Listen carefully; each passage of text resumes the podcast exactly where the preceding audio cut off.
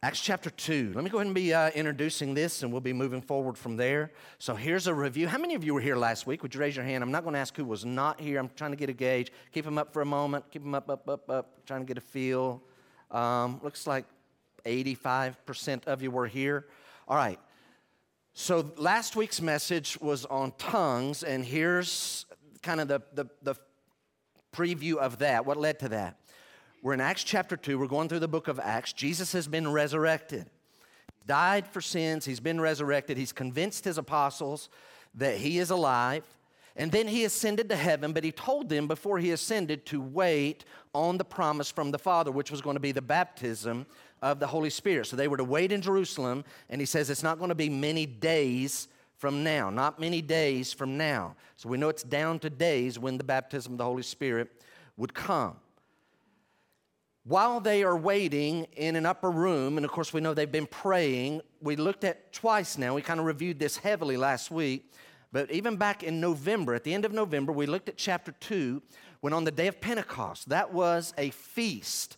So the Jews had three feasts, annual feasts, uh, that they would gather in Jerusalem to worship the Lord. And each feast had, had its own theme. So the, the Holy Spirit came down. We, we had this, this sound of rushing mighty wind. There was this appearance as a fire. It ends up dividing on the 120 people that are in the upper room there in Jerusalem. Again, this was literally on the Sunday of Pentecost.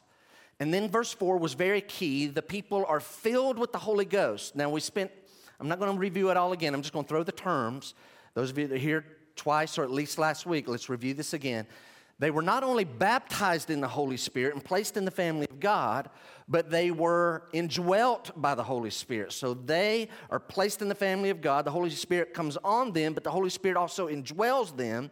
But He doesn't just indwell, He literally fills and controls, like He completely controls these people to the point that they end up speaking in tongues. And obviously, we looked at this, they end up spilling out of the house and there are Jews who are gathering, probably because they heard the sound of this mighty rushing wind in the upper room. But as these people began to speak in tongues, this grabs their attention. So last week, quick review, we looked at two main things, and I'm not even going to refer to the other one, but we looked at the, the nature of tongues. And to boil that down, the nature of tongues was this it was the ability for these people who are filled with the Spirit to speak in known human languages, recognizable human languages, without ever having learned those languages. All of a sudden, they just, they just start speaking. They have this ability, never learned it. The Holy Spirit gave them that ability. So we noted that it was a miracle of speaking, it was not a miracle of hearing. It's not where people, it's not like one person was saying something and all the different people were hearing it in their language. No, different people were speaking in foreign languages, and some of the Jews who had moved there or were visiting there in Jerusalem for the, for the Feast of Pentecost, they recognized their home language and they recognized the miracle that it was. All right, now that uh, took us down, and we're going to go down to verse number 14, but quickly, you'll not see it on the screen. So there are these people, they're amazed. How is this even possible? So they saw the nature of tongues is the ability to speak in languages they've never studied. And then we talked about the purpose. What was the purpose of tongues? We spent a lot of time in this. And we noted the purpose was, I, I believe, kind of threefold. It was number one, to get their attention that something very significant is happening, something significant is being said. In other words, wow, You've got my attention because we know you guys are Galileans. You're not from our homeland. You should not be able to speak that language. You have my attention. And then, secondly, it made God's message more clear. It made the message more clear. But third, I believe that it made the message believable. All of a sudden, here, Jerusalem is filled with all these Jews and there's these people that are going to claim their attention, and you need to shift your theology to what we're going to preach in verses 14 to 41. Why would they listen to them? They would give them no time of day. But now, because of this miracle, obviously God is doing something, and that now find, that causes people to find them believable. And some 3,000 will ultimately get saved. Unfortunately, there is a segment of people that in verse 13, and, and it's pretty clear who these people are. These are the, the local Judeans. So you have Jerusalem and then the surrounding areas, Judea. The local Judeans who only know, who would only know the language of Israel and Palestine, which would be Aramaic, and no doubt the language of the empire, the Roman Empire at that time, was still carrying over from the Greek civilization. So the Greek language still dominated all around the empire. So these local people, these Judeans, would speak these languages, but they would not know the miracle that is happening around them. And so some of them just came to this conclusion oh, there's nothing to that. These people are just drunk. They've had too much, they're filled with new wine. But there's a problem with that. And now let's read Peter's words in verses 14 to 21. And obviously, we're kicking off uh, Peter's sermon on the day of Pentecost. Note in your notes, it's called Part One. As you know, I'm not that big on titles. It's just kind of what is the title of the passage. It's Peter's sermon at Pentecost. This is part one. We'll have at least three parts, possibly four. We'll see how the Lord leads in the breakdown coming up in verses uh, 14 to 41. Today, eight verses. Now let's look at verse 14. Others mocking said, They are filled with new wine. They're just drunk. Verse 14. But Peter, standing, notice these words. I wish I had time to break them all down and give the significance. But Peter, it's always the spokesman, standing with the 11, that tells us Matthias really is one of the 12 now, chapter 1. Peter lifted up his voice and addressed them. We know that he's ultimately going to be addressing a crowd of 3,000 people. They had no PA system, so he's obviously at a loud decibel level. Not that I'm going to equate what we're going to talk about that Peter's doing with being loud. It's not necessarily being loud, but he's having to lift up his voice and he, dress, and he addresses these people. Men of Judea, again, the people of this region, men of Judea, and all who dwell in Jerusalem. So we have some who are temporarily dwelling in Jerusalem, but they lived in foreign lands. And we have some that lived in foreign lands but moved to Jerusalem because they were so devout in their faith. Here's his message Men of Judea and all who dwell in Jerusalem, let this be known to you and give ear to my words. Watch. Speaking in tongues has gotten their attention. You've got my, some don't know what's happening, but the vast majority of these people are like, wow, this is a true miracle. You have my attention. Peter, now, I'm going to throw this in, he's no longer speaking in tongues because he's speaking to the local Judeans and the others who would obviously know this language as well. I believe it's pretty clear. He's going to be now speaking and preaching in Aramaic. But he doesn't want that to lose. Now that I have your attention, I want to keep your attention because that miracle was to get your attention and point to what I'm about to say. This is more important than that. This message I'm going to give you is more important than the miracle that you heard. Verse 15. For these people are not drunk, as you suppose. Can I uh, insert as some of you suppose? These people are not drunk. These 120 uh, that came out of the upper room speaking in tongues. These people are not drunk, as you suppose, since it is only the third hour of the day. If it's not that, then what is it? Peter says, but this is what was uttered through the prophet Joel. So now here's Peter at this time period, and he's going to go back and he's going to pull from this time period. He's saying, What's happening here has to do with what Joel said back in the Old Testament. And now he jumps in, and the next five verses are literally just pulled right out of Joel chapter 2, verses 28 to 32. Here it is in Acts 2, verses 17 to 21. So he's going to pull these five verses and he's going to throw them at these people and saying, This is not drunkenness, this is, has to do with that. Verse 17. This is what was uttered through the prophet Joel. And now he jumps. And in the last days, so now he's gone to Joel. And in the last days it shall be, God declares, that I will pour out my spirit on all flesh. So notice that again. In the last days, Peter says, this has to do with what Joel said. In the last days, now pause right there because I'm not going to belabor this later. Clearly, in Peter's mind, he is saying that they are now in the last days. Well, if they were in the last days here, and here we are 2,000 years later, we are in the last days. We're in the time period that starts with the coming of the Messiah, Christ, all the way until he is sets up, he leads up to, and he sets up his millennial kingdom, his literal 1,000 year reign on earth. So this is the last days, and then even going into the millennial kingdom, we're in the last days, by the way. The writer of Hebrews in chapter 1, verse 2 agrees with what Peter says because he says, In times past, God spoke to the fathers through the prophets, but in these last days, God has spoken to us through his Son. In 1 John chapter 2, verse 18, John, the beloved, John the Revelator, agrees with Peter and agrees with the writer of Hebrews that we're, he even says we're in the last hour. So we are, we are in the last days. We know that because of this interpretation that Peter gives us, verse 17. And in the last days, now he's going back to Joel, in the last days it shall be, God declares that I will pour.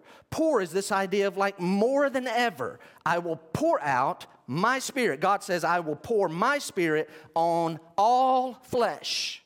All flesh. What will that result in? And your sons and your daughters shall prophesy. Your sons shall prophesy, and your daughters shall prophesy. He continues, verse 17. And your young men shall see visions, and your old men shall dream dreams. Even on my male servants and female servants in those days I will pour out my spirit, and they shall prophesy. You keep seeing that word prophesy keeps coming up. That's a period after verses 17 and 18. 17 and 18, there's a period. Watch verse 19 and 20. They make a thought, they go together, and there'll be a period after verse 20. Here comes verse 19. And he's still quoting Joel. Peter says, They're not drunk. This is that. Verse 19. What did Joel write? And I will show, God speaking, I will show wonders in the heavens above and signs on the earth below what are going to be those wonders and signs? Here it is blood and fire and vapor of smoke. The sun shall be turned to darkness and the moon to blood. When is this going to happen? Watch.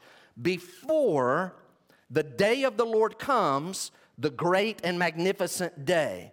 So, here he's describing things that are going to happen here, and what he says is now, before we actually get into that, there's going to be verse 19 and 20 is going to occur before that happens. What's going to happen? Wonders and signs blood and fire and vapor of smoke. The sun's going to be darkened, and the moon to, to blood, and the moon turned to blood before the day of the Lord comes.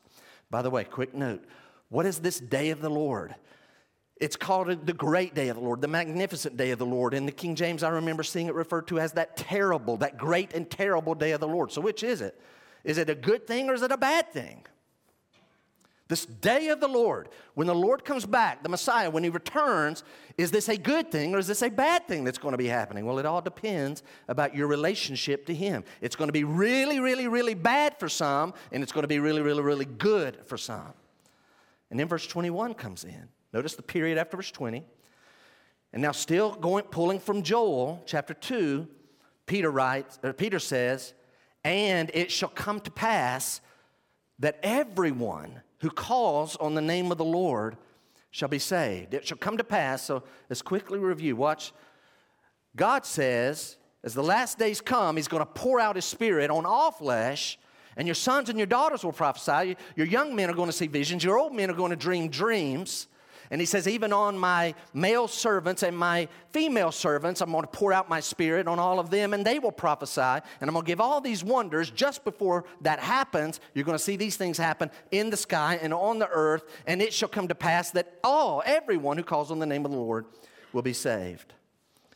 So here's what I want to do in the message. Here's the breakdown of today's message. There's going to be an introduction. It's going to be a little lengthier than normal, more than what I've done. I'm going to do it right here in a moment.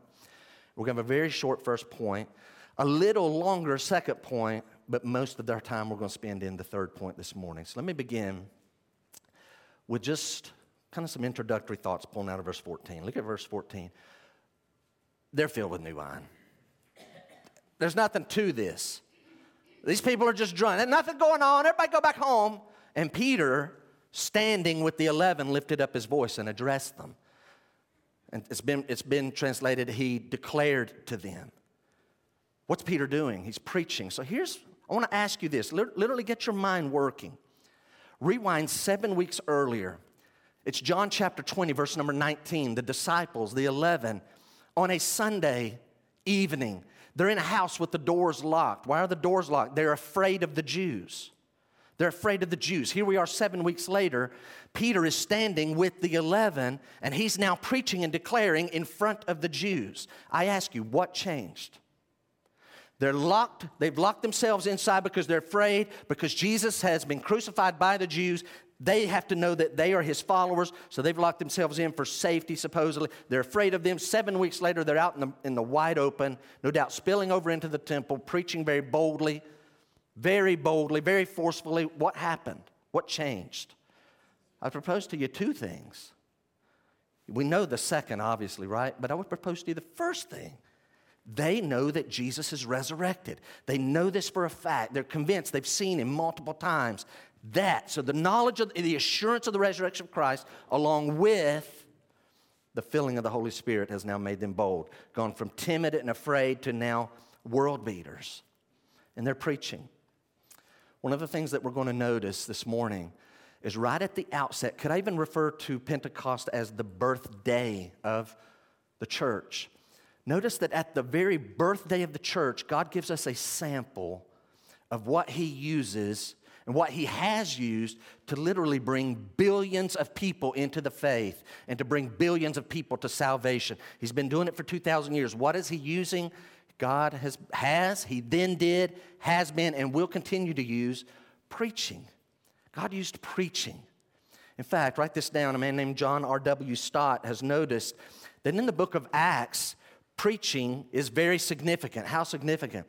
He writes that there are no less than 19 significant Christian sermons or speeches within the book of Acts. Book of Acts has 28 chapters, and in this, we're going to have 19 Christian speeches or sermons, not counting others who are going to make their speeches and sermons that are against Christianity, but this is what this is a book of sermons.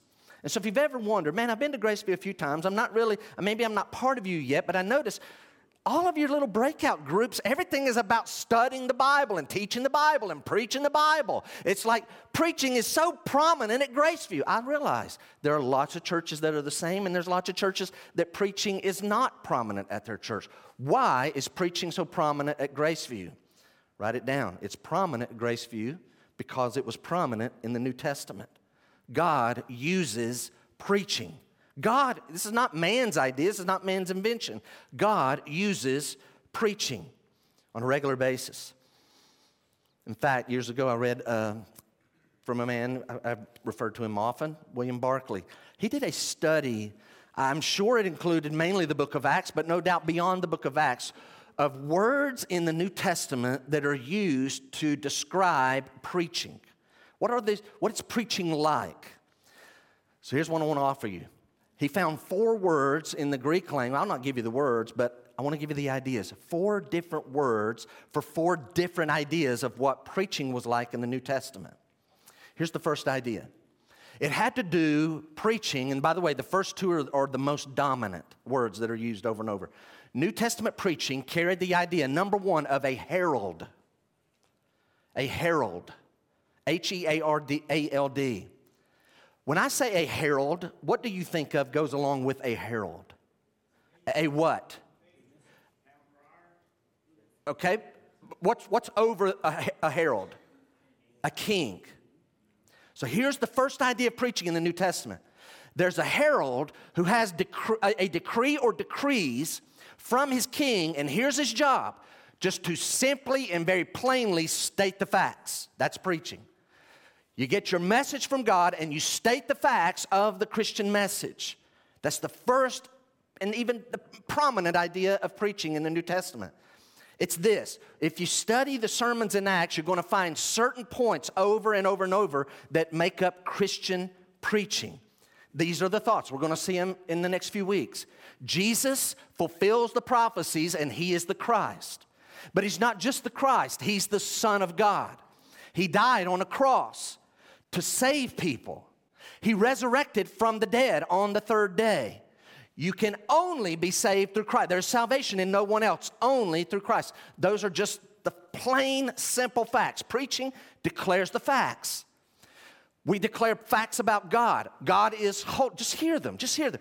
God is holy. He hates sin. God is just. He has to punish sin and will punish sin. But God is loving. He loves so much that he sent his own son to take the punishment for sin. And because his son's punishment for sin as a propitiation. We looked at that word at Christmas because what he did on the cross was a sufficient propitiation for sin. That allowed God to now give away salvation for free because God is a gracious God. Well, these are the facts. The second kind of preaching entails this it involves teaching, and it means to work out the meaning of the facts, to work out the significance. What's the implications of that? Okay, we got the facts. But now, what are the implications of the facts? And it's kind of driving that if, if you were to hear just the facts, but you walk away saying, okay, yeah, so what? The second aspect of preaching takes the facts and it answers the question. Here's the so what, and it now drives on, okay, God hates sin. God has to punish sin. So what? Oh, well, here's what you need to know. Here's the ramifications of that, and it drives it home. It answers the so what question. The third idea of preaching in the New Testament has to do with exhortation. And it literally is this idea it pleads with people. Having given the facts and explained the facts and shown that the facts are biblical and how they all connect, it now pleads with people. Would you please fit your life to the ramifications of the facts? It calls for an action, it calls for repentance. And then the fourth is like the third, but a little different. It calls for people to take not just the facts to be saved, but apply the first three areas to all of your life. Don't just get saved, but ultimately give God all of your life and all of its parts. So there's kind of an overview. What is New Testament preaching like? It declares the facts, it teaches the implications of the facts, it calls you to adjust your life because of the facts, and then it wants to apply it to all the rest of your life. Barclay writes, fully rounded preaching has something of all four aspects. So before we hit our first point, I want to do this. I want to encourage you. Preaching gripped my heart in 1979. This is just a personal testimony. Here's what I'm telling you. I remember God used Ed Yeoman particularly and my grandfather secondarily. 1979, June, God used preaching to grip my heart, to break my heart, to convince me that Jesus' death was for me and it was enough and it built faith in me. God used it. Preaching is the method God uses. God uses preaching. It's one of his primary, it's the primary method God uses to bring people to faith. You catch what I just said? What did I just do? I gave you a personal testimony. I shared with you some facts. It works. God uses it. Now I'm going to go further than that. Because God uses it, I'm going to implore you and plead with you be sure you are regularly putting yourself under preaching. Put yourself, because God uses it, because it's God's method, His method, put yourself regularly under preaching. Don't let yourself go weeks and weeks without being put under preaching. Has nothing to do with who's doing the preaching, it's God's method when the preaching is coming from the Word of God and it's accurate with His Word. Now let's notice three things this morning. Number one, Peter, in his preaching, corrects the skeptics. Peter corrects the skeptics. And I've kind of laid the background already. Let me reread verse 14 and 15. But Peter, standing with the eleven, lifted up his voice and addressed them, men of Judea and all who dwelled. You see how he just made two groups? There's men of, of Judea who the only life you know is live like someone in your past moved to Judea, maybe even in Jerusalem. This is the place to be if you're a Jew.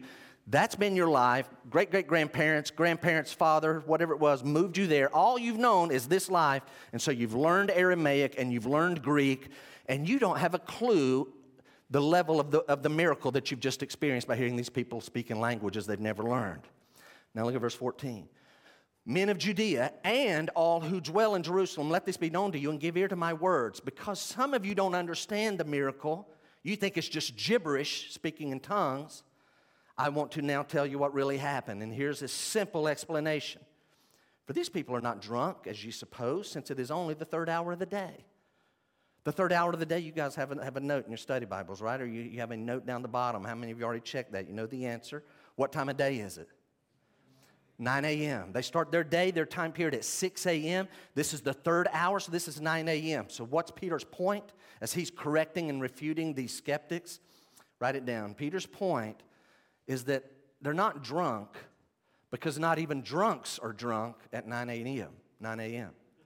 Not even drunk. You would be hard pressed to find a drunk drunk at 9 a.m. You might find one, 120. Furthermore, write this not even drunks are drunk at 9 a.m., much less Jews who are so devout in their Jewish faith that they have journeyed to the city of Jerusalem for the feast of Pentecost. So, this is a real simple answer, very straightforward, and really that's all he does. No one jumps back and says, Yes, they are. No, he just, he just dispelled that whole thing very clear. Come on, guys. In essence, what he's saying is, That is ridiculous. You know they're not drunk. I realize some of you don't know what's going on, but many of you do, and you guys should be telling them, No, this is a miracle. So, number one, they're not drunk. Not even drunks are drunk at 9 a.m. Second thing I want us to notice, told you the first point would be very brief. The second is also brief. I want you to notice in verses 19 and 20 the coming fulfillment of Joel's prophecy. After you write that, and I got to kind of prepare you, all right? Today's message is going to be tricky. It's, it's kind of complicated. I've got it in my head, I think. But I don't know that I'm going to have the ability to really get this across in just one setting. You say, what makes this complicated? Now, first, here's my first confession. Did you notice that I'm switching orders? I'm acknowledging that. I'm not starting in verse 17 and moving through. I'm, I'm jumping to verse 19 and 20, and I want to talk about that first, and there's a reason why. All right, so let's talk about the, watch, the coming fulfillment of Joel's prophecy. And here's where I want to start Peter, an apostle. Let that sink in. This man is specially chosen by God, specially called, specially trained, specially commissioned, specially empowered, given authority. I'm talking about a man who's going to write two books of the Bible himself. But he's not just Peter, kind of the first among equals of the apostles. He's Peter filled with the Holy Spirit. And here's why I'm, I'm talking about a man at this moment who is as powerful and authoritative as any mere man in the history of the world. Jesus, the Christ, is the God man. He's not a mere man. Put all other mere men in a category, and I'm going to contend. Now, y'all know I like my favorite. Y'all know my favorite mere man in the Bible, right? Pick that up? It is Paul. And I like David as well. Love David and Paul. But Peter is on that same line. He is not less authoritative than Paul. Peter, filled with the Holy Spirit, this authoritative person tells us that at least to some degree, what's happening at Pentecost is at least to some degree a fulfillment of Joel's prophecy. And I'm wording it that way on purpose. Here's where it gets tricky. We're not going to read Joel today. But if you were to go home and just say, I want to read Joel, I'm going to get my study Bible out, read a little background, good luck, you're not going to find a lot out about Joel. There's not a lot known. We don't know exactly the time period. But if you were to study that and get to, listen, get to chapter 2 of Joel, verses 28 to, to 32, and study it out. Here's what you're going to, I want you to write it down. The main, the main interpretation of Joel, the section we're reading, has to do with events, and it points to events that are going to lead up to the millennial kingdom, and ultimately are going to talk about things that are going to happen during the millennial kingdom. That's the ultimate fulfillment. It's about the millennial kingdom and it will not completely be fulfilled until that time. So, Joel's prophecy has to do with the millennial kingdom, this section. When it's completely fulfilled, it'll all be in the millennial kingdom. So, nothing in Acts chapter 2 ultimately fulfills the whole passage. And so that's where it gets a little tricky. What is, what is Joel saying? He's saying the time is going to come. All, Joel, again, probably 7, 800 BC, maybe 600 some BC, is warning. Not even sure if it's the northern tribes or the southern. I should not get off into this. Um, anyway, he's going to warn them that because of their idolatry, God's going to judge them, and that sure enough happens in two phases. They're carried away to Assyria captive, and carried away to Babylon captive. But ultimately, the good news is these things are going to happen at the end of the age, at the last days. Things are going to lead up to the millennial kingdom, and then they're going to happen in the millennial kingdom. Just glance real quickly at the main interpretation with that view. What's Joel's prophecy about? At the last days, when you get in the millennial kingdom, God's going to pour out his spirit on all flesh. Sons and daughters will be prophesying. Young men will be seeing visions, old men dreaming dreams. The servants will be prophesying, males and females. It's going to be a great day. And everyone who calls on the name of the Lord is going to be saved. Right before that, though, did you catch at the end of verse 20? Right before that happens, there's going to be this series of events, and that's what I'm talking about right here. Verse 19 and 20 are the coming fulfillment of Joel's prophecy. You ready? Watch. The ultimate fulfill, fulfillment of the whole passage is right before the millennial kingdom and in the millennial kingdom. But it was a year ago. It shocked me. I actually looked in my file a while ago. It was a year ago that we started launching into Matthew 24, Matthew 24 and 25, the Olivet Discourse. And I had all that prophecy, and it scared me to death. And it was a big passage. And I remember uh, just begging and pleading, Lord, every week, I need you to show us what does this mean. And I think he did unfold that. But do you remember we learned something?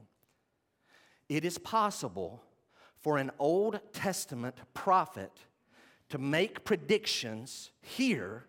Remember, here's the Old Testament prophets. Here's the birth of Christ. Here's Christ dying on the cross. Here's Pentecost right here. We've been in this thing called the church age for 2,000 years. Don't know how long it's going to last, but at some point, we're going to get to the tribulation, at the end of the tribulation, and then going into the millennial kingdom, which will last a thousand years on its own. Watch. It is possible for an Old Testament prophet to make a prediction that has a near fulfillment. Like he makes the prediction, it happens in his own lifetime, or it happens years later, dozens, 50, 100 years later, several hundred years later. But it's also possible for him to make a prediction here that is ultimately going to be about the millennial kingdom, way later, the coming to us, the still coming fulfillment of Joel's prophecy. But watch, it is also possible for them to make a prophecy that has a near fulfillment and a distant yet future to us fulfillment, but also to come into this age and find a partial fulfillment of the prophecy, a pre fulfillment, not the whole, but a pre and partial in this time period. That's what's happening in our text. So here it is again. Joel makes this prophecy that's ultimately about that, but it has a pre and partial fulfillment here at Pentecost that is going to affect the church age. Write this thought.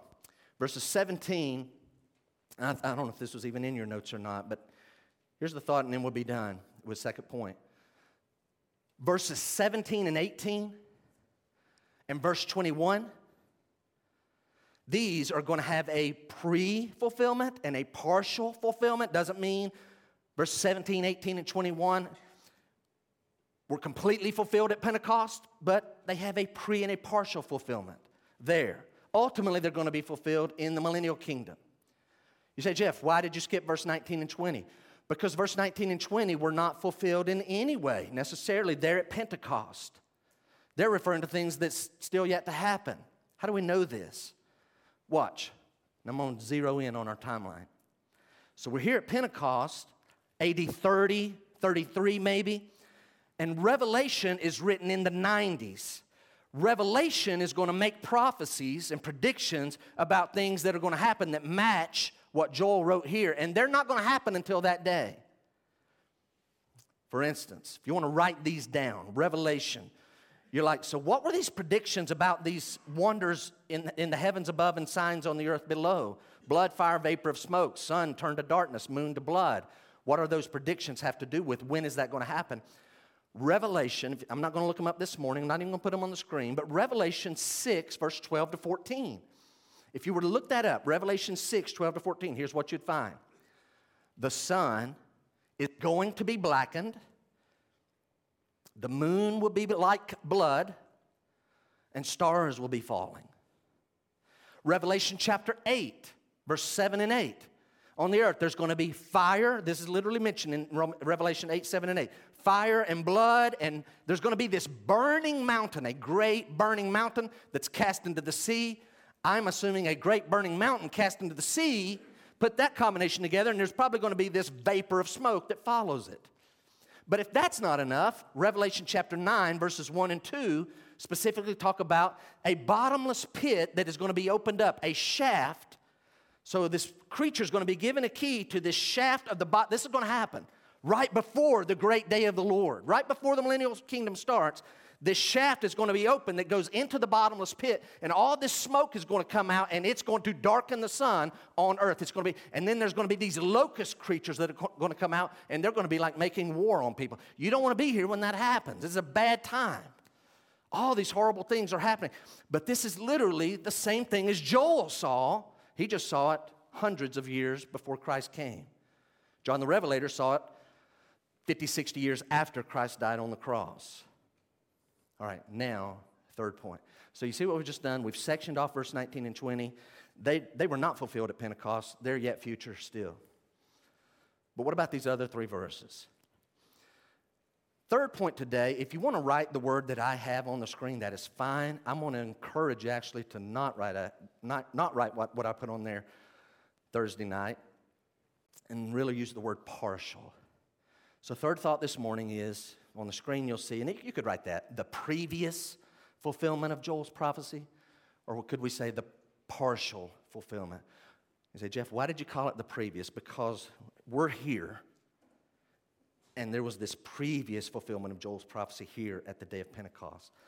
And I apologize, I know this is already starting to tangle together, but we're hopefully in the process. Just hang with it. Ask the Lord, Lord, give me clarity of what's going on here in Acts chapter 2 as Peter kicks off his message on the day of Pentecost. So, what is this partial fulfillment of Joel's prophecy? Look at verse 17. Y'all ready? Here we go. Verse 17. They're not drunk. This is what was uttered through the prophet Joel. Now, Peter just starts launching into it. And in the last days it shall be, God declares, that I will pour out my flesh on, I will pour out my spirit on all flesh. I will pour out my spirit on all flesh. That's something new. I had this fear that hit me the other day. Like, Jeff, our, our congregation is not going to appreciate this passage because all we've known is the conditions of this passage being in place all our life. We don't realize what it was like in the Old Testament. You say, what was it like in the Old Testament? Well, here's an idea, and you'll write it down in a moment. The Old Testament, here's what it saw mainly Jewish prophets, Jewish priests. Watch, I'm gonna make a distinction. All the prophets in the Old Testament, some of the priests, some of the kings, and the judges, they in the Old Testament, they would have the Holy Spirit come on them for a period of time for a specific task, but then the Holy Spirit would leave. That's what happened in the Old Testament. If I could say it this way, not many people had the Holy Spirit come on them, and it was not permanent. Hear it again. Not many, not permanent. Psalm chapter 51, verse number 11. David is confessing his sin. You remember that? And David says, Cast me not away from your presence, O Lord. Take not your Holy Spirit from me. I've never had to pray that. I don't have to pray, Lord, please don't take the Holy Spirit from me. I cannot have the Holy Spirit taken from me. But David, what he's saying is, Lord, as the King of Israel, you've given me the Holy Spirit to be able to run the kingdom the way you want it to be run. Please don't take him. I don't want to do this on my own. He feels dependent on the, on the presence of the Holy Spirit to help him govern the land of Israel. That's the Old Testament. Not many, like hardly anyone, would have the experience of the Holy Spirit on them. Could I propose to you that when we're reading, what we're reading this time period, you rewind about 30 years, and they've gone through 400 years without a person having the Holy Spirit come on them in the way as it had previously. That's a long time. Like no prophets in the land. That was kind of the struggle of the Old Testament. And then along comes Joel. He says, Oh, but there's coming a day. And here's what I want you to write Joel's ultimate fulfillment, what Joel's prophecy means in its totality, watch, is that when we get to the millennial kingdom, everyone, all the people who enter the millennial kingdom will have the Holy Spirit. All the people who enter the millennial kingdom, all of them, 100%, will have the Holy Spirit upon them. Is that on the, is that, let's get that next note. I, I thought, well, maybe not. No, I didn't include that. I'm sorry. That's already up there. You're good. So now what's happening with Peter? Everybody with me? Watch. Joel says when the millennial kingdom comes, 100% of the people entering the millennial kingdom, because there's going to be people in physical bodies, They're not going to take the mark of the beast. They're going to treat God's people well. After the Battle of Armageddon and all this destruction has taken place, the Lord's going to call all the people, and the angels are going to help gather them, and He's going to put the goats on one side and the sheep on the other, and the goats are going to go away into everlasting punishment. These are unbelievers, and these people who are on the earth at the end of the day, and they may not have even fully put their total faith and trust in Jesus yet, but they haven't done these other things. They had enough to know, I don't do those things. These people are going to go into the millennial kingdom in natural bodies, but they will be given the Holy Spirit. And obviously, at that point, they will have seen Christ and trusted Him. Now, with that in mind, what is Peter trying to show us is happening here in Acts chapter 2? 100% of the people who are going in the millennial kingdom have the Holy Spirit. If you're a Christian right now, you will be there in a glorified body and you will have the Holy Spirit. These other people will be there in physical bodies going into somebody's got to repopulate the planet. Those of us who are Christians in the church age, we will rule and reign with Christ.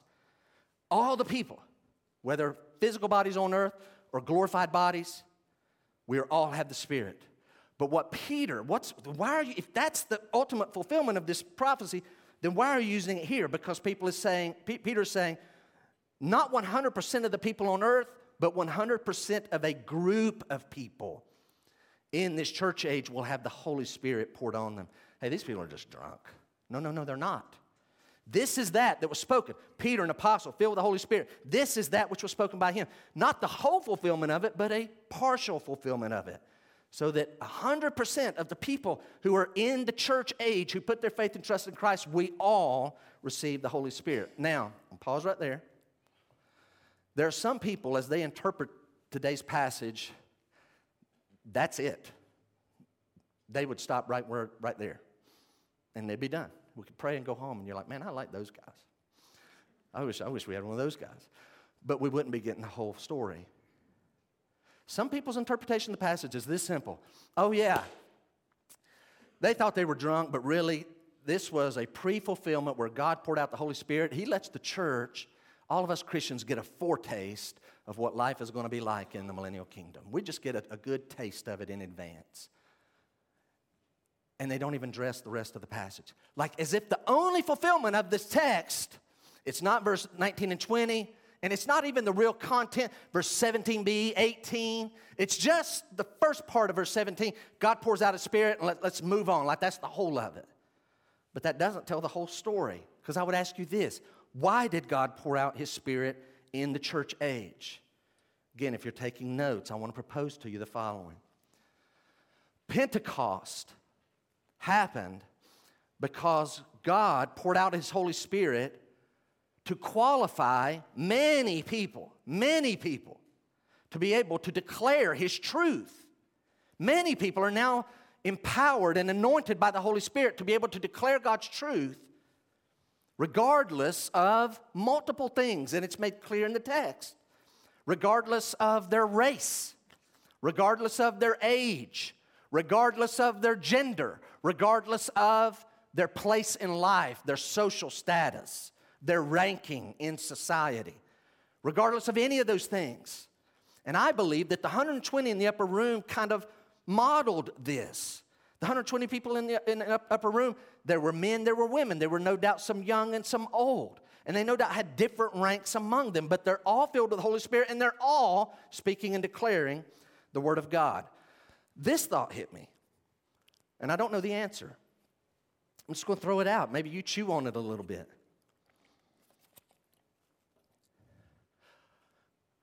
Let this sink in. 120 people on the morning of on the, on the day of pentecost are now filled with the holy spirit and they're equipped to go speak for god because they've been anointed with his holy spirit. Has there ever been a time from that point previously where there were that many people on earth that had the holy spirit and were anointed to speak on god's behalf?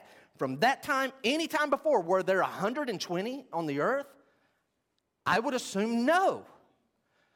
Do, do you guys just feel the significance of that? Do you see how they had just gone 400 years with no one that fit that category. David definitely fit it. Over here's Moses has the Spirit on him.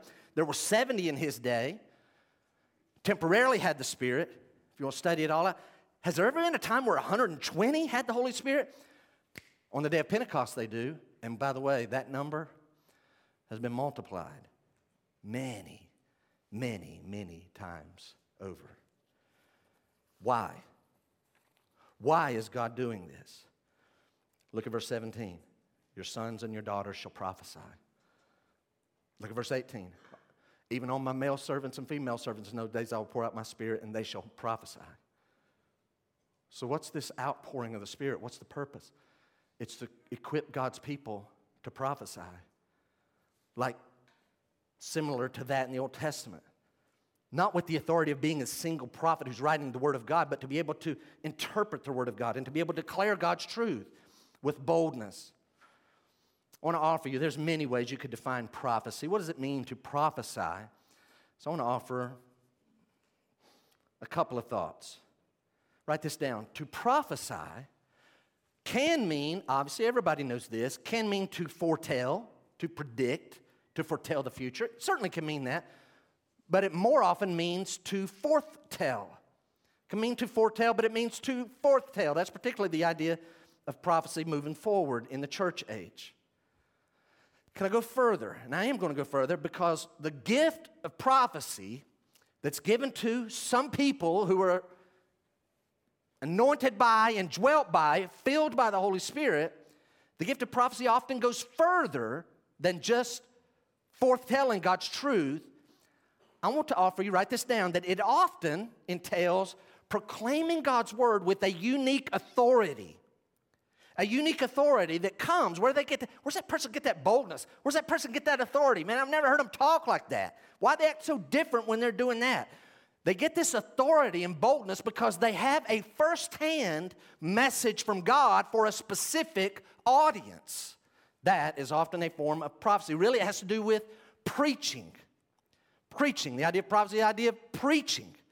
Did you catch what I just said? Here's this person gets this firsthand message from God, and they know they're supposed to, it's, it's as though God says, hey, hey, hey, hey, you, you, you go tell them this. Okay. And they go and they tell a person or a small group or a group of people or a large group of people, they just start telling them what God, the facts and the teaching behind it and the pleading behind it, and apply it to all of your life. Now, I don't want you to hear what I didn't say. That, that authority, that firsthand message, doesn't mean that someone, they read the Bible and they come up with their own unique interpretation of Scripture. That's not what I'm talking about. Nobody has the authority to come up with their own unique interpretation. God showed me another way to apply this and interpret this. Nobody else has ever done, and ever seen this, and I'm preaching it this way. No, you don't have that right to do that.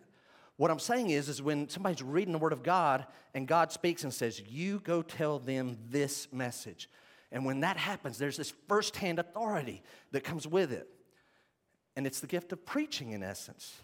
And this is what's being described in the text. Preaching differs from teaching. How? Preaching calls for a verdict, preaching calls for a response. You need to act. Preaching is more bold, preaching is more forceful than teaching is. Quick reminder right here is where some people would just stop and, like, okay. In fact, one of the guys that I read, I won't tell you his name, I just totally disagree with him on this. He believes all this stuff in verse 17 and 18. The main point, Holy Spirit was poured out, and all this stuff in here, it's all going to happen in the millennial kingdom as if it's not happening now. But here's the problem. The point that's being made by Peter is no longer do you have to be a Jewish male prophet, priest, or king, 30 years old or older, to be able to stand and authoritatively declare the Word of God. You no longer have to have that. Things have changed drastically. Would you look at verse 17? I want you to notice this, these words. I'll pour out my spirit on all flesh, and your sons and your daughters, sons and daughters, shall prophesy. You have a definition of prophecy in front of you. Verse 18, even on my male servants and female servants, in those days I'll pour out my spirit and they shall prophesy. So, some of you are thinking, you should be saying this like, okay, hang on, Jeff. Let me get this straight. Taking the definition you just gave us and what you seem to be implying here, do you believe that women can have the gift of prophesying? Yes. Okay, Jeff, you just said it has to do with the idea of preaching. you don't believe in women preachers, do you? Well, of course I do. Don't you? Sure I do. And I realize some of my conservative friends in the room right now are going, what? What? Absolutely I do. This is not just something that's going to happen in the millennial kingdom. It's something that's happening now. To deny that would be to deny what is clearly happening in the world. You're like, Jeff, that's experience. But it would be to clearly deny what the Bible says is happening. It would be clearly to deny what's going to happen in chapter number 21, verse number 9, if you want to take notes. This man named Philip, who's an evangelist, he's going to have four virgin daughters who prophesied. They declared the word of God with boldness and forcefulness. They were preaching. When you go to 1 Corinthians, where we swam around in so much last week, what did we find? We find in chapter 11, I'm not going to put it all on screen. If you want to make a little note, 1 Corinthians chapter 11, verses 4 and 5. Paul is going to talk about women praying and prophesying, right there in connection with men who are praying and prophesying. So, this is a key thought. Paul is not denying that women have speaking gifts, whether those gifts be praying to the Lord genuinely, the gift of tongues, or the gift of prophesying, preaching. He's not denying the gift. All Paul does is he qualifies and he instructs the women of First Corinthians, in First Corinthians, the women of Corinth, the Christian women there who have these gifts, he instructs them the proper time and the proper place to use the gift. So I want you to take, I have several references put out there on your handout, and you take that home because here's what I'm contending that Peter's point is there is a pre impartial fulfillment of Joel's prophecy that took place at Pentecost, and it is spilling forward. There were women, all of them in the upper room, all of them, men and women. We have a list of some of the women. Uh, they all were prophesying and preaching. Philip again, his daughters prophesied, four of them. Go if you would, hold your spot here. Go back to 1 Corinthians chapter 14. It's where we were last year at the end, uh, last week, not last year, last week at the end. Go to 1 Corinthians 14. Because I want you to see something you'll not see on the screen. Look at chapter 14, 1 Corinthians. And you also see in there 1 Timothy. When you look up the 1 Timothy verse, if you're like, I need to kind of see what's going on here, we're now going to tell what is Paul's instruction to these women who have these gifts, when and where and how they are to employ, deploy these gifts. In 1 Timothy chapter 3, verse 14 and 15, Paul writes this letter to Timothy. He's, what he's saying is, I'm writing that, I want to come to you soon. I'm, i hope to come to you soon. If I don't, I'm writing these things to you, Timothy, so you'll know how to set things in order in the church. And then in 1 Timothy chapter 2, 12 through 15, Paul says, Tell the women that they are to keep silent in the church. They're not to have authority over men, they're not to teach men. So, with that in mind, now I'm going to make the other half of the audience upset with me. So now that I've made my conservative side over here ultra conservative, like he believes in women preachers, well, now I'm going to make the other side, but that's fine because I've got text to back it up. So we're just going to go with what the Bible says. It's good. It's good, safe ground. Look at verse 33 of 1 Corinthians 14. Admittedly, the context here is tongues. We never did have time to get to this, and you ought to read it to add more context.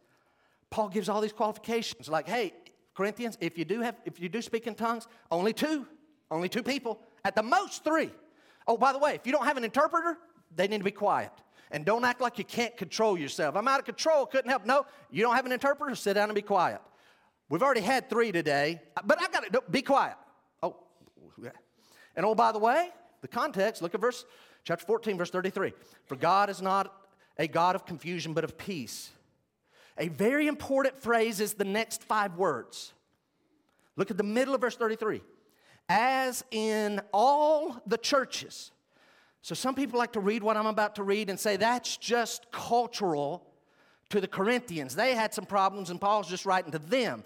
Well, then why did he tell Timothy the same thing for the Ephesian church in 1 Timothy and if that wasn't clear enough, oh, it's crystal clear here. As in all the churches of the saints, the women should keep silent in the churches, for they are not permitted to speak, but should be in submission, as the law says. If there is anything they desire to learn, let them ask their husbands at home, for it is shameful for a woman to speak in church. Now, with that in mind, go back to verse 18, because you should be thinking right now, hold, hold, on, Jeff, I thought you said you believe they can have the gift, speaking gifts. Oh, yeah. Well, if they have the gift, but can't use it, then when are they supposed to use it? Go back to verse 18, it's not on the screen. Paul tells the Corinthians, I thank God that I speak like this actually happens. I speak in tongues more than all of you. Hey, Corinthians, I speak in tongues more than all of you. What that tells me is Paul has the gift and Paul uses the gift. Paul has the gift, Paul uses the gift, but he qualifies it. He says, Nevertheless, in church, in church, I would rather speak five words with my, with my mind in order to instruct others than 10,000 words in a tongue. You see what he just did? He made a distinction. He says, I have the gift of tongues and I use the gift of tongues. I just don't use it in the church when the church is gathered, all of us together. So, Jeff, what's your point in verse uh, 18 and 19? Here's my point. Paul is making the distinction. Hey, women do, some have. You have what's your, what's your spiritual gift? Some have the spiritual gift of prophecy. That the nature of that, which is preaching declaring God's word, calling for action. But they're not supposed to use it in the mixed assembly of men and women in church. You say, well, then when are they supposed to use it? Well, if you're not using the gift in church, then you're using the gift outside of church. Paul's like, oh, I use the gift of tongues out there where I need it. We're all here in Corinth. We all speak the same language. We don't need to be speaking in tongues. Let's just talk the language we all know. I need it out there.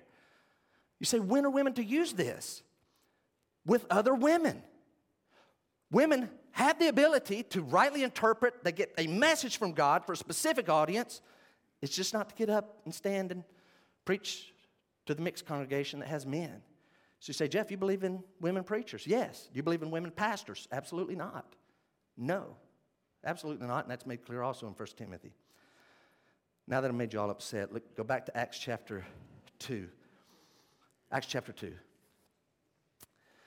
You say, man, that was probably disruptive to that culture. Yeah, not nearly as bad as what verse 18 would do to them. Even on my male servants and female servants, I'm going to pour out my spirit. Y'all know that the Roman Empire at any given time probably had around 50 million slaves. Watch. Here's what this means in the church age and going back to where it first kicked off, here's what would happen because of what Peter's Peter's saying. He prophesied it there, it's going to happen there, but it's already starting here. What you have, here's a slave owner. The Bible is not endorsing slavery, it just deals with it. Here you have a slave owner who has slaves. He gets saved, they get saved. Or maybe they get saved, he gets saved. Here's the bottom line. Here's this slave owner who has a slave, and in the church, the slave has the gift of prophecy, and in the church, the slave is his leader down at the church over, in essence, leading the slave owner. And that would be probably a major adjustment to their whole psyche because slaves had no value placed upon them. They were literally had the value of a shovel or a rake. If you want to kill them, you can kill them, and there was no repercussion. And now God comes along and says, Oh, by the way, I'm going to put my spirit in slaves who become Christians, and I'm going to give them the gift of prophecy, and you will listen to them. Like, yeah, deal with it. Write that down. So in the Roman culture, soon there would be owners whose slaves were their leaders in the local church. You getting a picture? What happened at Pentecost means there's no believers who are disqualified from declaring God's truth during the church age based on, hey, you're, you're too young. Hey, you're too old. You're too poor. You're too poor. You don't have any money. No, that's not the question. Do they have a message from God? Is the question. You're the wrong gender, or you're the wrong station of life. You're not in the right class. Well, Christ debunks all of that by pouring out his spirit on everyone within the church. Quickly, and we're coming down the home stretch, go back to Numbers chapter 20, I'm sorry, Numbers 11. Got your Bible? Flip over to Numbers chapter 11. Here's the scene. Shortly before this, Moses referred to the number of the people of Israel as around 600,000 people. I thought 600,000. Moses is the man of God who's receiving the message of God. And his job, everybody feeling this? We're at Numbers 11. His job is to get the message out to 600,000 people. God has told me this. He's given me his Holy Spirit. I'm to declare this to 600,000 people. That's a lot of, that's a lot of responsibility. So the Lord comes along and says, Moses, I'm going to take some of the spirit that I've put on you and I'm going to put it on these 70 guys over here. And he does, and they start prophesying. But then the spirit leaves. But there's these other two guys who are still in the camp, still prophesying because they still have the spirit on them. And there comes this young, young buck guy, and he comes up and says, Hey, we got these two guys still prophesying, Moses. And Joshua even gets in on it. Good old Joshua, young, not where you ought to be here. Moses, make them stop. Apparently, we got two guys still prophesying in the camp. Make them stop. Look at verse 29. Moses said to him, to Joshua, Are you jealous for my sake? Would that all the Lord's people were prophets, that the Lord would put his spirit on them. You're jealous for me? Yeah, they're, they're over there trying to declare the word of God. You think I'm jealous of that? Guys, picture it this way. If you were a missionary and you're the only Christian in a city in some part of the world, you're the only Christian in that city, and you got to reach 600,000 people. That's your task. And the Lord would come along and say, Hey, you want me to send you a couple other guys that actually have the Holy Spirit living in them? No, this is my area. I do this. This is me. I'll promise you they would welcome. You want me to send you 120 that have the Holy Spirit? Yes. Send them, bring them. Are you jealous for me? I wish all of God's people had the Moses' desire, his will, his wish actually happened. 2,000 years ago at Pentecost, write it down. Moses longed for the time when all of God's people would have his spirit so they could be his spokesman. And that day has come. God's spirit is in all believers. After chapter 19 of the book of Acts, and after Romans chapter 8, verse 9.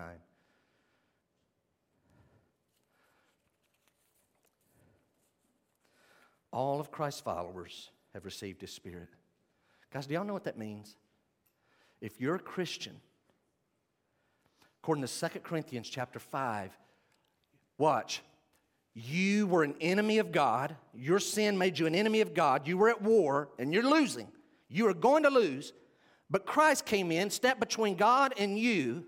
He took all the punishment, and as a result, you've been reconciled to God. You've been made at one and friends with God. But because of that, 2 Corinthians chapter 5 says that God has now given us the ministry of reconciliation for other people because their sin is, makes them at war with God. We're to go help them be reconciled, so much so that we're called ambassadors for Christ. Literally, the Bible says, verse 20, God making his appeal to them through us. God making his appeal. So we're to go around saying, Be reconciled. Be reconciled to the Lord. That's why we have the Holy Spirit to declare the message of God. All of God's people have been given the Spirit. Quickly, verse 17, look again. So you have your sons and your daughters. And I'm not spending long here, frankly, because no one I read had touched this second part of verse 17. And I'm going to use the time factor as a good reason to only spend a brief time in verse 17b. Your young men shall see visions, and your old men shall dream dreams. Your young men, when I'm pour the Spirit, some would say that's just in the future millennium. Maybe, maybe. But others may say not. Go with me on a quick journey. Fast forward to the millennial kingdom. God's poured his spirit out, and there's these young men. I got a vision. And they saw a vision, and they start preaching and declaring and prophesying. What would be young in the millennial kingdom? I don't know. Could there be little six, seven, eight year olds running around? I saw a vision. Little 12 year olds? You say, never. I will tell you, I preached my first message when I was 12 years old. And where I was from, there were some younger than me.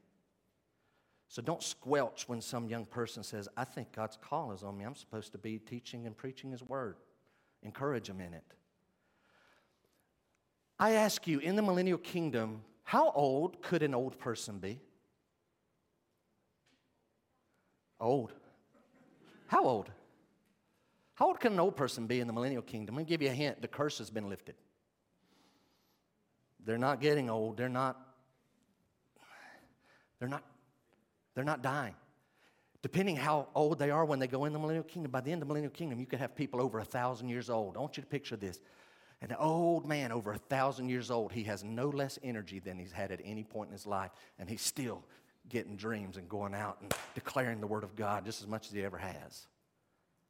I think a subtle message, at least for us this morning, is you don't ever retire on the Lord. What you ought to be doing is say, Jeff, I'm old. I'm feeling the effects. I get it. I'm feeling the effects of the curse on my body. But what you should be doing is saying, I don't know how vivid these visions or dreams could be. But I know this God could give a person a message that is pertinent to them and it's pertinent to someone else or pertinent to a group of people. And no, matter what their age, no matter how young, no matter how old, if you're old, if you're a true Christian, used to serve the Lord here, used to serve the Lord here, but now you're here, I invite you study this out and ask the Lord, Lord, give me such a vivid impression of my purpose in life that it just fuels me until you take me home. I want to die serving you. I don't want to die kind of talking about what I used to do and merely praying for other people who are out in the battlefield. Like, get in the battlefield. All of you. Your old men shall dream dream. In other words, God, give me the energy to do everything you want me to do, and then just take me home when it's time. And then the last thing this morning is verse 21. Jeff, if verse 19 and 20 we know are still future, why, why did he include it? Apparently, Peter doesn't want to just skip it to get down to verse 21. But verse 21, if you'll write this quickly, verse 21 is like verse 17 and 18 in that it has a present, it has a past, a present, and a future fulfillment. It has a present and a past. I know I didn't use the word present, I don't think, but I'm sorry, past. But verse 21, here's what it says It shall come to pass that everyone who calls upon the name of the Lord shall be saved. Peter interprets it hey, we're in the last days. It's already starting. What's already starting? The time period where it shall come to pass that everyone who calls the name of the Lord will be saved. Everyone who calls the name of the Lord will be saved. Watch. Let's jump to the millennial kingdom. Right before the millennial kingdom, just before it, there's going to be a group of Jews on earth, and they're, they're, they're bottled in by the armies of the Antichrist. They're just outside Jerusalem. They're about to be destroyed, but then Christ comes down just above the Mount of Olives where he left. And the Bible says the Jews will look on him whom they pierced and they will run to him, and the Lord will cause the Mount of Olives to split open, and the Jews will run to that, and there's going to be a haven there. And then Romans says that all the Jews at that time period, all of them on the earth, are going to be saved at that moment. No doubt what's going to happen is they're going to look, they're going to recognize we've been wrong. You really are our Savior. These people are about to kill us. They're going to cry out to the Lord. They're going to call on Him, and He's going to save them. How many? 100%. 100% of them He's going. And it shall come to pass, everyone who calls on the name, all those Jews are going to get saved. Fast forward further into the millennial kingdom. All the people who go in with physical bodies are going to have the Holy Spirit, but they're going to have offspring. And those offspring are not just automatically going to get saved. They're not born saved. They're going to have to be taught. They're not going to die. The death has been lifted the curse has been lifted. So those people are going to be taught about Christ, and then all of them who call on the name of the Lord in the millennial kingdom, they will be saved. All of them will be saved. All the Jews just before the millennial kingdom, all the people who are born in the millennial kingdom who call upon the name of the Lord will be saved. So that's both the future. What about now? Everyone in the church age who calls on the name of the Lord will be saved, and I mean everyone. Last thing I have you do, flip over to Romans chapter 10, Romans 10. You say, This verse sounds familiar. I thought I've heard it elsewhere. I didn't know it was in Joel. Here I see it in Acts chapter 2. Yes, Paul brings it in in Romans chapter 10. Paul's going to bring the verse in from Joel as well. But Paul's going to add a clarity to it that Peter does not even realize when he says it on the day of Pentecost. But I'm backing you up to verse 11 for the fullness. Look at verse 11, Romans 10 11. Hey guys, act like you've never heard this. For the scripture says, everyone, everyone who believes, every, that's important. Here's why I backed up to 11. Everyone who believes in him will not be put to shame. Everyone. What, Paul, what do you mean, everyone? For there is no distinction between Jew and Greek. The idea Jew and Gentiles. So there's the Jews. We know that they're the people of God and He's their Lord. We know, we know when they call out on Him, they'll be saved. Paul says, Everyone who believes in him will not be put to shame, for there is no distinction between Jew and Greek, for the same Lord is Lord of all, bestowing his riches on all who call on him. And then he says, If that's not clear enough, for everyone who calls on the name of the Lord will be saved. Everyone who calls on the name of the Lord. Peter, watch this. Peter on the day of Pentecost is saying, This is a pre and partial fulfillment of that and it includes verse 21, and he don't even know fully, doesn't even know fully the ramifications. Because in Acts chapter 10, Peter's going to struggle. Can Gentiles get saved? They didn't have Romans and Galatians and Ephesians yet. They're having to live it out. And Peter's going to be the one who's going to lead, in essence, the first Gentile into the church. He's already said it. He's right when he says it in Acts chapter 2, but he doesn't even understand all that he's saying. What a great promise. Think about this. Everyone who calls on the name of the Lord, I'm adding this, with faith. Romans 10 11. Picture it. I believe you, God. I know you promised. Romans 10 11 and 13. Joel chapter 2, verse 32. Acts chapter 2, verse number 21. You said everyone who calls on the name of the Lord will be saved. So I'm going to call. Everyone who calls, believing, they're all saved. That's the good news. Write that thought down. Thankfully, all who call on Jesus to save them with faith, all will be saved. But it's a frightening promise, too. Here's why. But only those who call. All who call will be saved, but only, only those who call by faith. Only those who call by faith will be saved.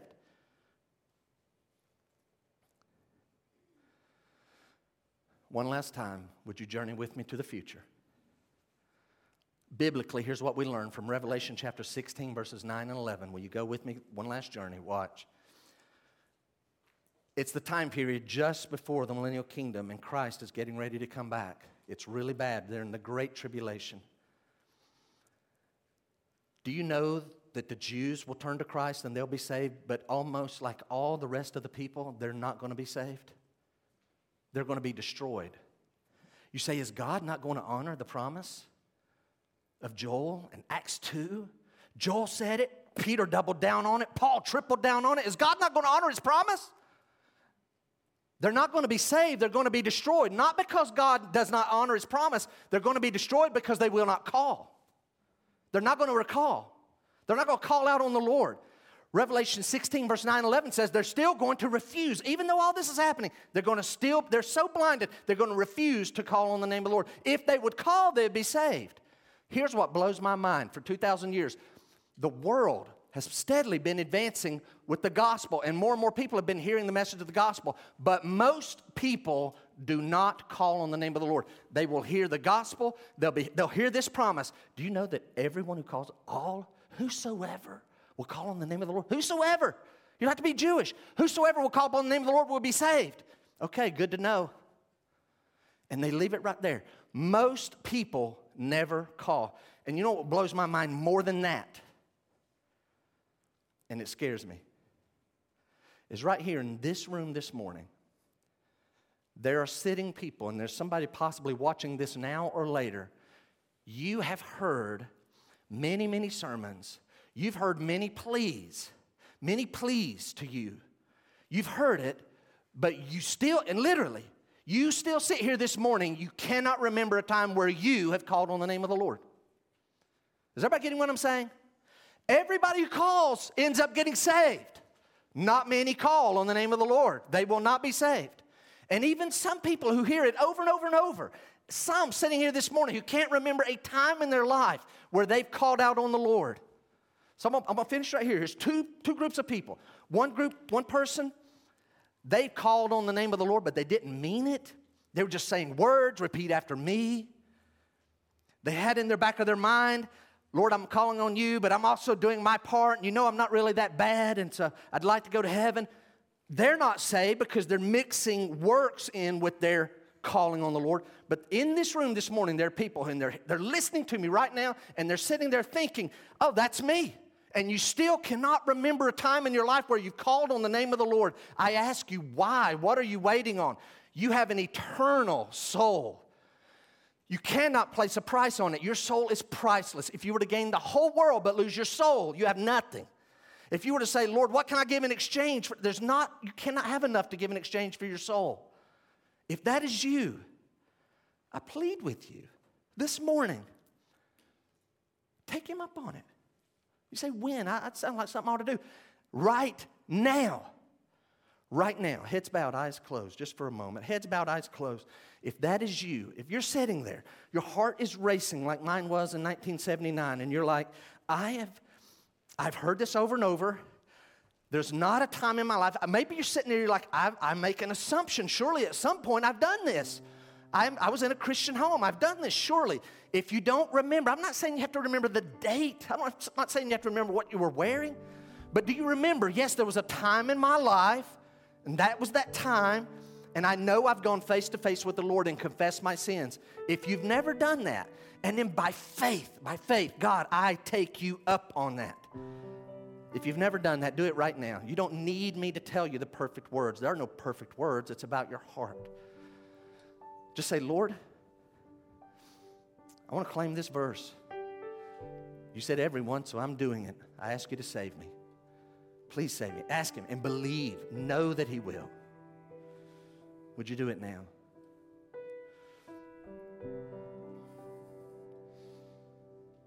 Just before I pray, Christians, be faithful to put yourself under the preaching of the Word of God.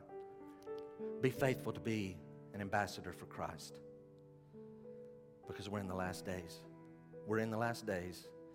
The time to win the lost is nearing an end. Would you stand with me this morning? Father, thank you for such a great, glorious promise as verse 21. Thank you for that. Thank you that it included me. Thank you for the faith you gave me. I just believe you. And I know you saved me. I thank you for that, Lord. If anyone here this morning has yet to call upon the name of the Lord and be saved, may they do it right now. Don't let them leave, Lord. Don't let them walk out the door. Let them call. Lord, if someone is watching online right now, whatever they're doing, if they need to go in another room, need to tell their family, I'll be back. I got to do something. And just go concentrate and say, Lord, you said this. And just take you up on that promise and invite you to save them, believing. Lord, let them do that. Lord, I pray that those that have done that, that they would make it known, that they'd not be ashamed of you, that they would say, Hey, I have asked the Lord to save me. He is my Lord and Savior now. I pray that you would give them that boldness. Thank you for filling us with your Spirit. Lord, may we go out today and be the ambassadors for Christ you've called us to be. We pray it all in Christ's name. Amen. Amen. Thank you for.